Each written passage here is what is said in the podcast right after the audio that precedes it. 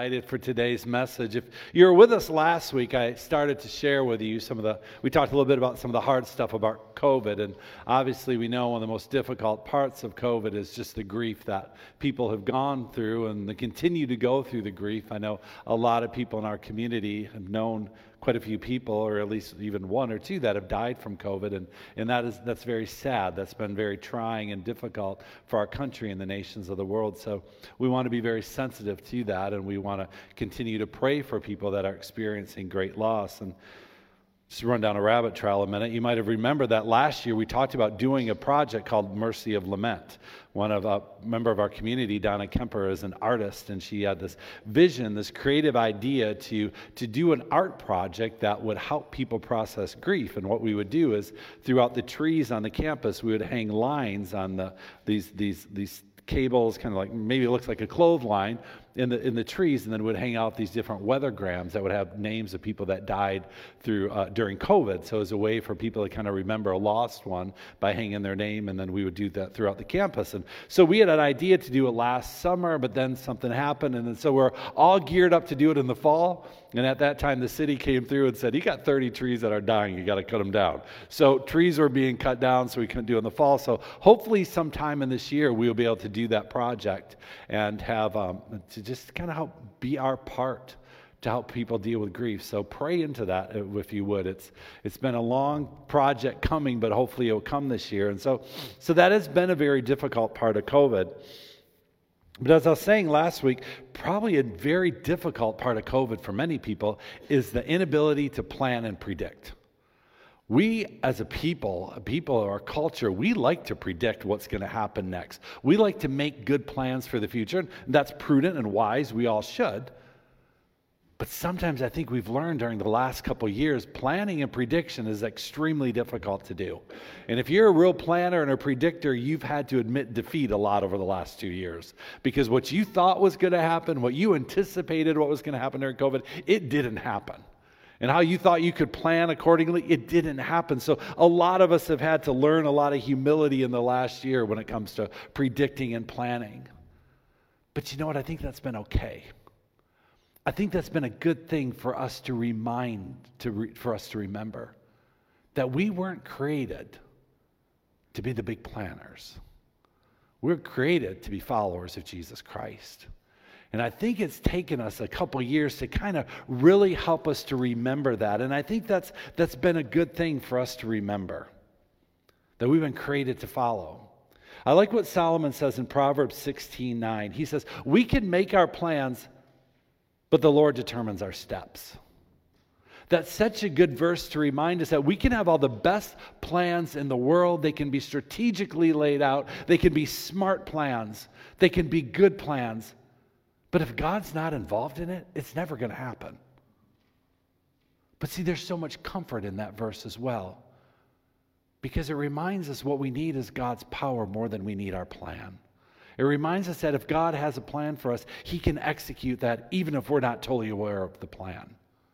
Because God has a way by His power to move us into places and into, into situations that we probably would never get to without the Holy Spirit giving us a nudge or giving us a push. And so there's a lot of comfort we can take that we don't have to have all the best plans. Because I think Zechariah 4 6 says it best. It says, You will not succeed by your own strength or by your own power, but by my spirit, says the all powerful God. Now, isn't that just comforting? That's where our success comes. That's from our victory comes by the power of God. So, as we enter into this new year with so much uncertainty, we can sit back and say, But the power of God is going to get me to wherever I need to go. There's a lot of comfort and security in that. So that's why we're starting this year off by talking about our identity. We're starting this year off by talking about who are we in Christ? I think after a couple years of COVID, a couple years of political arrest, a couple years of just constant, seems like there's so much bickering in our society, in culture, that a lot of us are at a place to say, God, I need to, I need to pause a minute. Can you remind me of who I am? Can you remind me of who you are and what you're going to do for me in my life? Because I think a lot of us really need to be reminded of that. It's easy right now to kind of focus on negative things. It's easy to get distracted by negative things. It's easy to get distracted by things that just want to set you off course. I think a lot of you remember the expression, and it bears repeating, that says, whatever you focus on, you're going to hit. People say that, like if you're skiing through a woods, the best way to avoid a tree is not by looking at the tree, but looking at the path. I think right now, a lot of us need to remember we need to be looking at the path that Jesus has for us and stop looking at all these distractions. Because whatever you focus on, you're going to hit eventually. And this time in this season, it's good to remember what is the path that God has for us. And I think after a couple years of COVID and a couple years of all shaking and uncertainty and a lot of unsettling, I think a lot of us had a really good place to say, God, remind me of my identity in you. Because we went through a couple years knowing that we can't trust in our plans or our predictions. And we're like, what can I really trust in? What is stability? And stability is always going to come from your relationship with God and your identity with God. Some of you know that for 10 years, Becky and I and our three kids lived in Central Florida. And while we love Central Florida, you had to deal with hurricanes each, each summer. You go through a four or five month season where you're always thinking about a hurricane.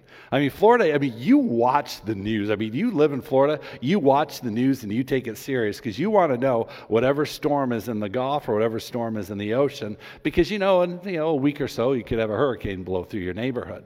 So in Florida, you're always very mindful about hurricanes. And the nice thing about a hurricane is you do have an advance notice.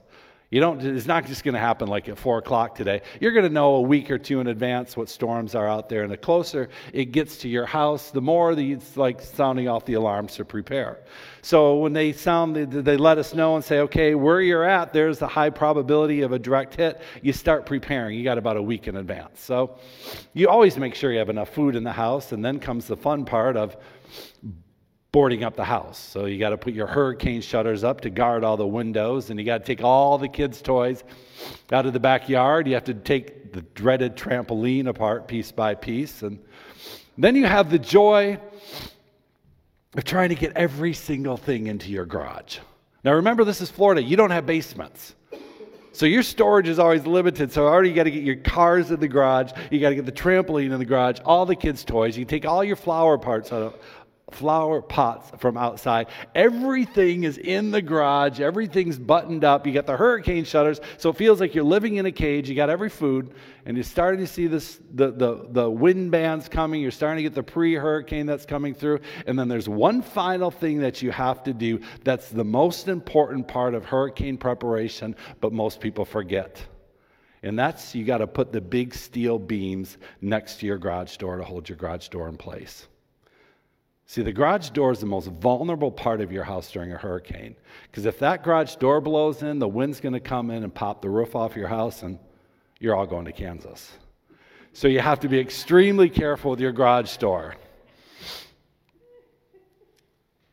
I mean, I think our garage door in Florida probably weighed three, four hundred pounds. I mean, I, I don't know how much it weighed, but it obnoxious amount it weighed. I mean, you know, Michigan, you can like put your garage door up and down with your hands. Like in Florida, if our garage door opener didn't work, It'd take two, three people to open the garage door. It is heavy. It has to withstand 160 mile per hour winds. It has to be able to have a tree come lodging at it and withstand. But so you got the garage door, but that's not good enough. You have to put these big steel braces behind it to hold it in place. So you have these braces that go from floor to the to the, the structure over the garage door, and these steel beams that you screw into the concrete floor. And then in Florida, your houses are made out of concrete. So you screw it in the foundation of concrete and you put it on both sides, and that way your door is very protected. You have to do that because the door is the most vulnerable part of your house during a hurricane. And I think understanding your identity in Christ, in who Christ has made you to be, is like putting up the steel beams on your garage door. You have to understand that if you're going to weather the storm. You might be able to get through a storm now and then without your steel beams up, but I'll tell you what, they're awfully nice to have because it gives you a whole lot of confidence knowing that your garage isn't going to blow away. And that's why I think God is taking us into a season to say, let's really understand your identity. Let's really understand who I created you to be and how I created you to be so you can withstand withstand any single storm that's coming your way. See, during a hurricane, that's not the time that you're going to figure out, hey, let's shut the garage door. Let's get the steel beams. No, that's almost too late. But fortunately, by the grace of God, He always carves out little windows and, and uh, uh, while we're going through storms of life and says, I'm going to teach you something. Because I do believe that there's an extra desperation that people have right now to say, I really want to understand who God created me to be, how God created me, and what He's called me to do. That's why we're in this series that's called You Do You. And if you weren't here last week, or if you're just tuning in online this week, you're probably saying, A church can't do a series called You Do You. That doesn't sound right. Because you all know in our culture, you do you kind of means you do whatever's going to make you happy. That is part of the definition. That's why I added the tagline to our series that says, Unwrapping Who You Really Are and Why God Put You on This Earth. See, I like the title, You Do You. It's edgy. Excuse me.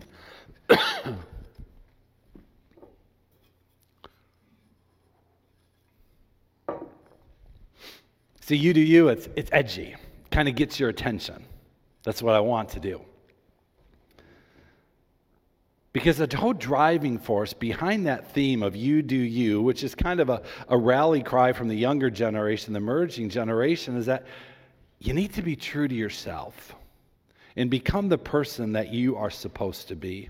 The whole idea behind you do you is that the idea is you need to be the truest version of yourself.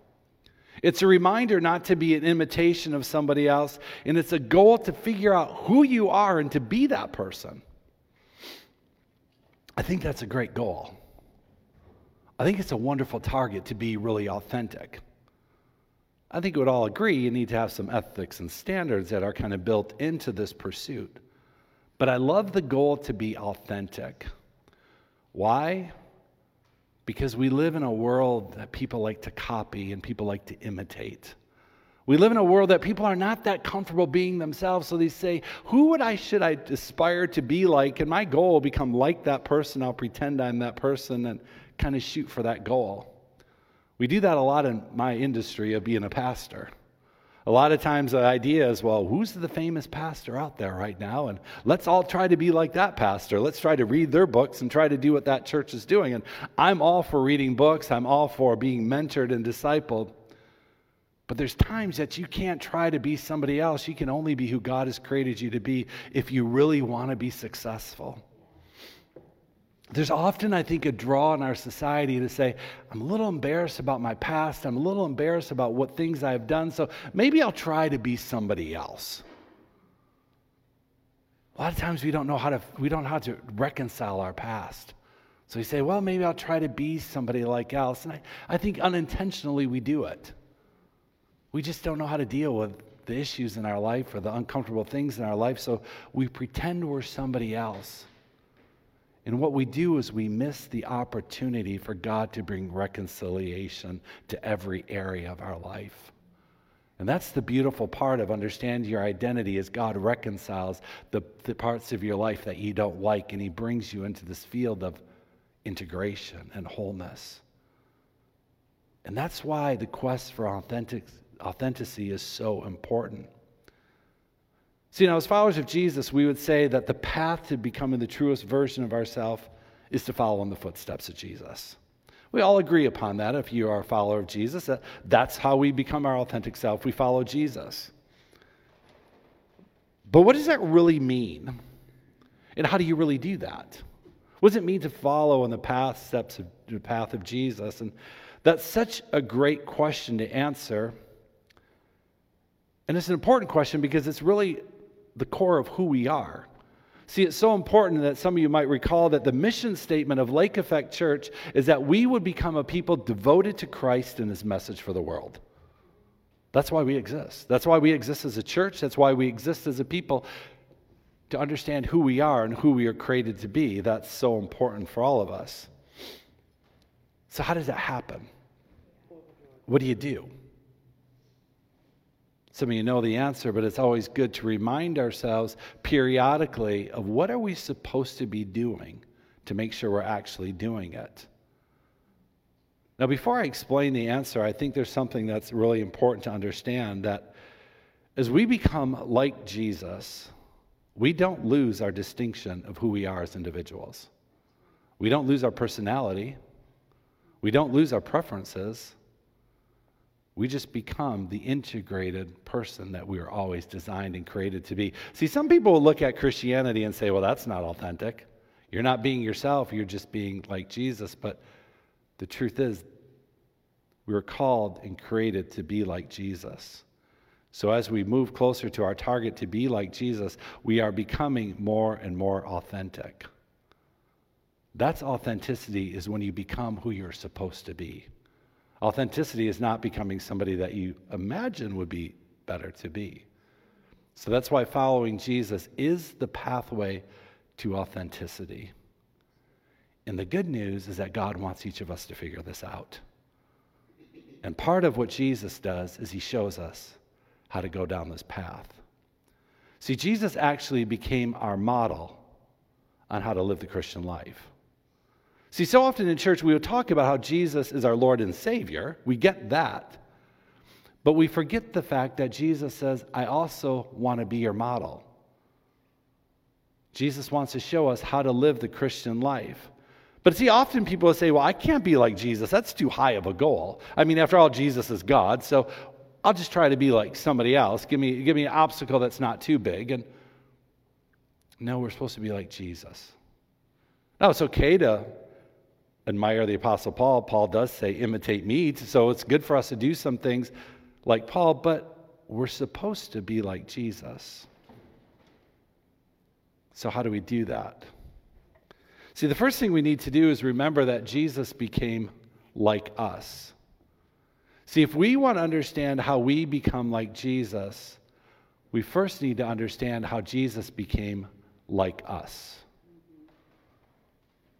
Because I believe that there are three main things that Jesus teaches us. I should say, three main silos of information that Jesus teaches us, or three main categories of things that Jesus teaches us. I think if you take everything that Jesus teaches and wants us to learn, you could put it in one of three areas. The first thing Jesus wants us to learn is spiritual formation. Sometimes we call it discipleship or call it Christian learning or Christian living. But Jesus wants to teach us how do you put Him first? What are the practices that you do, include prayer or fasting or, or dealing with your past or living in community or Bible study? That's that whole spiritual formation silo that's filled with information that Jesus wants us to understand. And then we have spiritual gifts. We have gifts from God's giving us grace and mercy to God's giving us gifts of prophecy or tongues or healing or miracles or helps. All these different gifts that God has for each of us. And God wants us to understand these. He wants us to unpack these together as a community to understand what gifts has God given to each of us and how are we supposed to use them. I think sometimes we're not really sure what gifts that we have, or we wonder how do we grow in these gifts, and we're going to fo- focus on that this year as a community. And then the third area that Jesus teaches us is how do you deal with spiritual conflict? How do you live with spiritual conflict? These are three areas that I want to focus us on this year because I think when you understand spiritual formation, the spiritual gifts, and how do you deal with contact, it, conflict, it really helps us to understand the identity we have as a follower of Jesus. So there's two key passages that we need to read first that are going to help us understand this a little bit better. They're going to, these two passages give you great insight to how Jesus became like us. In John 5, verse 19, it says, So Jesus explained, I tell you the truth. The Son can do nothing by himself. He only does what he sees the Father doing. Whatever the Father does, the Son also does. Then a few chapters later in John 14, 16, it says, I tell you the truth. Anyone who believes in me will do the same works I have done, and even greater works, because I am going to be with the Father. Now, the first verse raises a really good question. If Jesus is God, why does this verse even exist? After all, if Jesus is God, why does he have to know the will of the Father? Won't he just automatically know that? Why would Jesus even have to inquire what the will of God is? Because he is God. I mean, I don't have to ask myself, what's your favorite color? I kind of know. So, why is Jesus having to go to God? And this is where we come to Philippians 2, verse 6. He existed, meaning Jesus existed in the form of God. Yet he gave no thought to seizing equality with God at his supreme prize. Instead, he emptied himself by his outward glory by reducing himself to the form of a lowly servant. He became human. He humbled himself and he became vulnerable, choosing to be revealed as a man and was obedient. He was a perfect example, even in his death, a criminal's death by crucifixion. See, this is remarkable what Jesus did. He gave up his divinity. Jesus never stopped being God, but he gave up his power so he could be just like us. Jesus emptied himself completely so he could become a human being. And that's how we do the same thing that Jesus did. That's why the Bible tells us we're going to do the same things that Jesus did, even greater things, because we have the Holy, same Holy Spirit, and we have the same gifts of the Holy Spirit. But there was a limitation on what Jesus could do. Jesus was limited. I read it in the verse earlier that Jesus could only do what he saw the Father doing. Jesus couldn't say, hey, let's have a prayer meeting, let's have everybody come, I'll heal every single person. He couldn't do that unless the Father had called him to do that. And that's no different from how our spiritual gifts work. I'm still subject to God, and I only can do what God has called me to do in the timing that He's called me to do.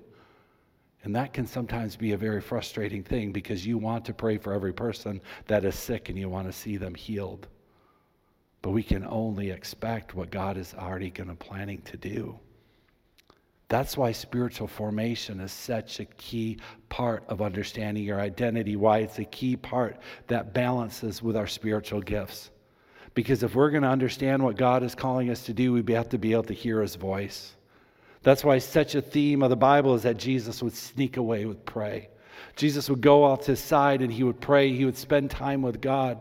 He would spend time in silence and solitude meditating on the Word of God because he had to hear God to know what to do first and second and third. That's so important that we balance our spiritual formation with understanding our spiritual gifts. And then there's something else that happened the day Jesus was baptized that sometimes we ignore or overlook, or we forget the implication that has on our life. See, in Mark 1, verse 12, it says it this way it says, Then the Spirit, says, Then the Spirit then compelled Jesus to go into the wilderness, where he was tempted by Satan for 40 days. He was out among the wild animals, and the angels took care of him. After Jesus is baptized in the Holy Spirit, after the Holy God says to Jesus, You're my son, I'm well pleased, then the Spirit pushes Jesus into the wilderness. The literal, literal translation of that verse is Jesus was pushed into the wilderness. The Holy Spirit pushed Jesus into the wilderness. Now, who would expect that? I mean, Jesus is filled with the Holy Spirit. You would think probably the crowd standing around going, okay, what's going to happen now? What's he going to start doing now? What is, what's Jesus going to do? What kind of signs and wonders is Jesus going to do next? But what does Jesus do? He's pushed into the wilderness. I don't think anybody expected that to happen that day. And I don't think any of us expect that we're going to be pushed in the wilderness and have to confront the enemy either. But because Jesus is our model, we can expect that to happen in our life as well. That there's a time that we're going to have to confront the enemy that has come against us. But this is going to get really good. See, that 40 days is so significant.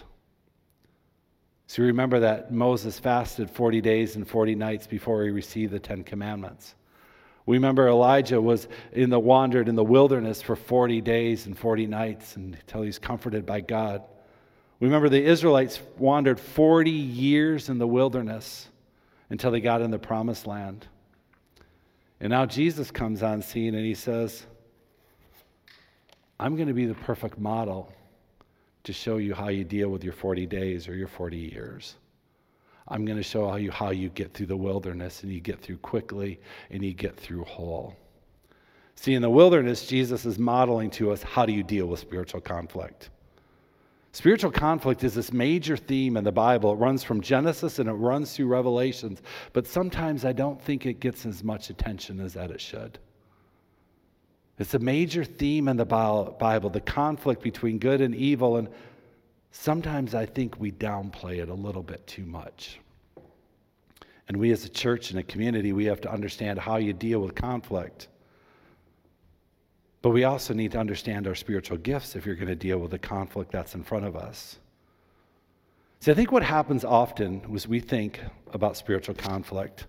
You'll hear people, you'll, you will hear people say stuff like, well, the devil's come after me, or the devil's attacking me, or the devil's harassing me, and that happens. The devil tries to discourage us or to get us frustrated or defeat us. That, that happens, and we could show you biblically where that happens. And sometimes we get in a mess with the devil because we make stupid choices and we sin and we just walk right into his territory. But it's interesting how spiritual conflict is happening in Mark 1. See, right after Jesus is filled with, the, filled with the Holy Spirit, there's a clash between the kingdom of light and the kingdom of darkness. I think we all expect that. We expect any time that God's going to move with power that the enemy's going to try to counterattack. But what's interesting about Mark 1 is that Jesus is pushed into the wilderness by the Holy Spirit. It's actually God is initiating the clash this time. That God is pushing Jesus in the wilderness to come face to face with his own enemy so he could be defeated.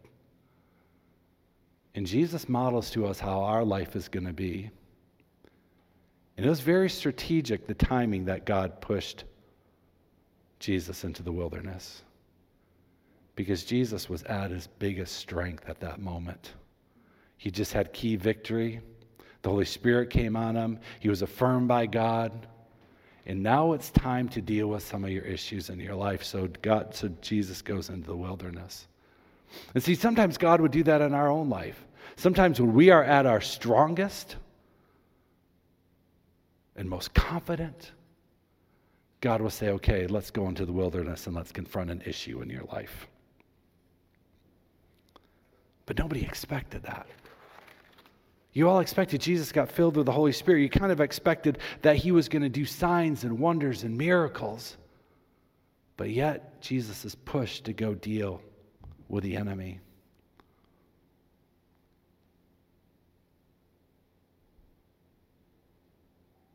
See, being pushed into the wilderness is something that happens to each and every one of us.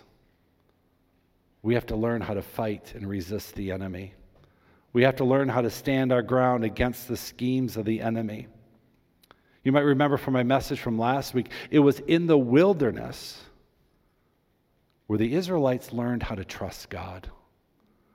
It was their time in the wilderness they learned that God would fight their battles for them. It was in the wilderness that the Israelites learned that God would provide for them food and shelter, that God, that their clothes that they wore would last for 40 years. It's in that wilderness time that we learn all these things so we can trust God and rely on Him. But you remember then the Israelites, they got into the promised land. Do you know what? When they got in the promised land, they still had battles to fight, they still had enemies. But what was different from the Israelites, now that you're in the promised land, they're in the promised land because they're going in there from a position of strength and confidence, knowing that God is fighting for you, that God is going to deal with your enemies for you. That was the main difference for the Israelites going from the wilderness into the promised land. You still had enemies, you still had to deal with pride and arrogance. You still had to deal with those besetting sins, but now a sign of living in the promised land is when you know you don't have to fight your battles, but God's going to fight for you.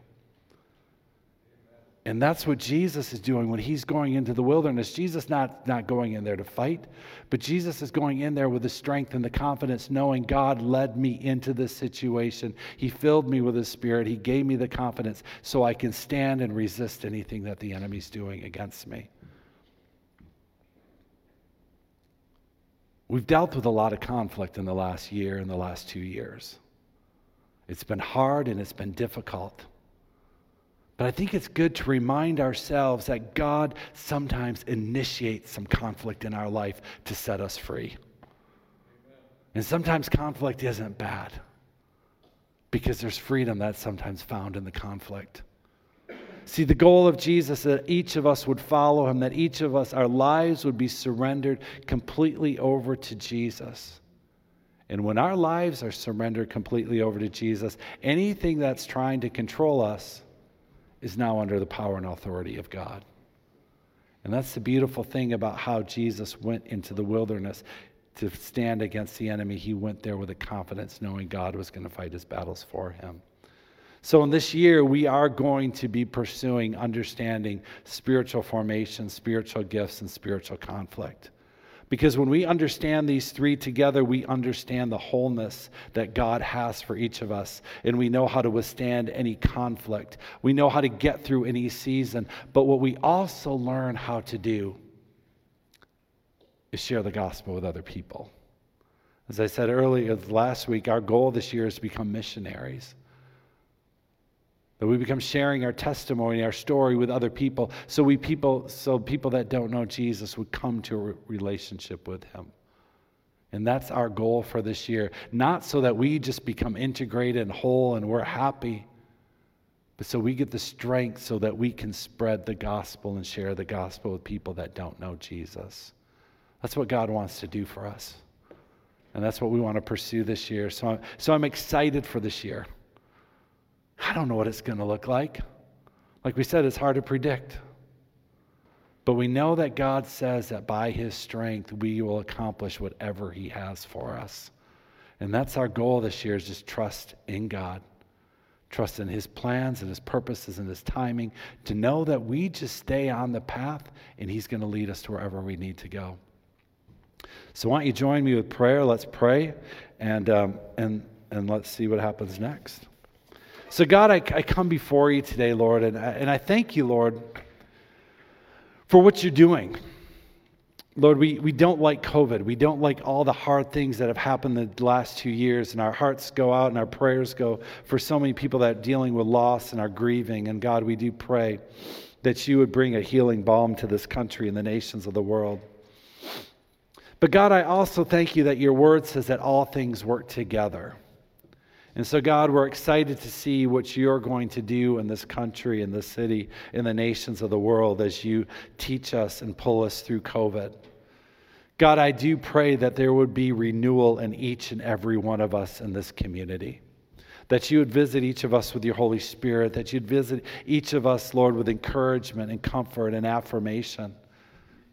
And God, we are again praying for revival in this country, that you would open up the hearts and the minds of people that don't know you. God, I pray that especially even for this neighborhood here.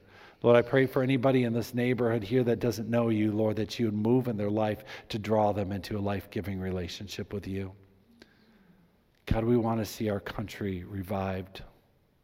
We want to see your spirit poured out.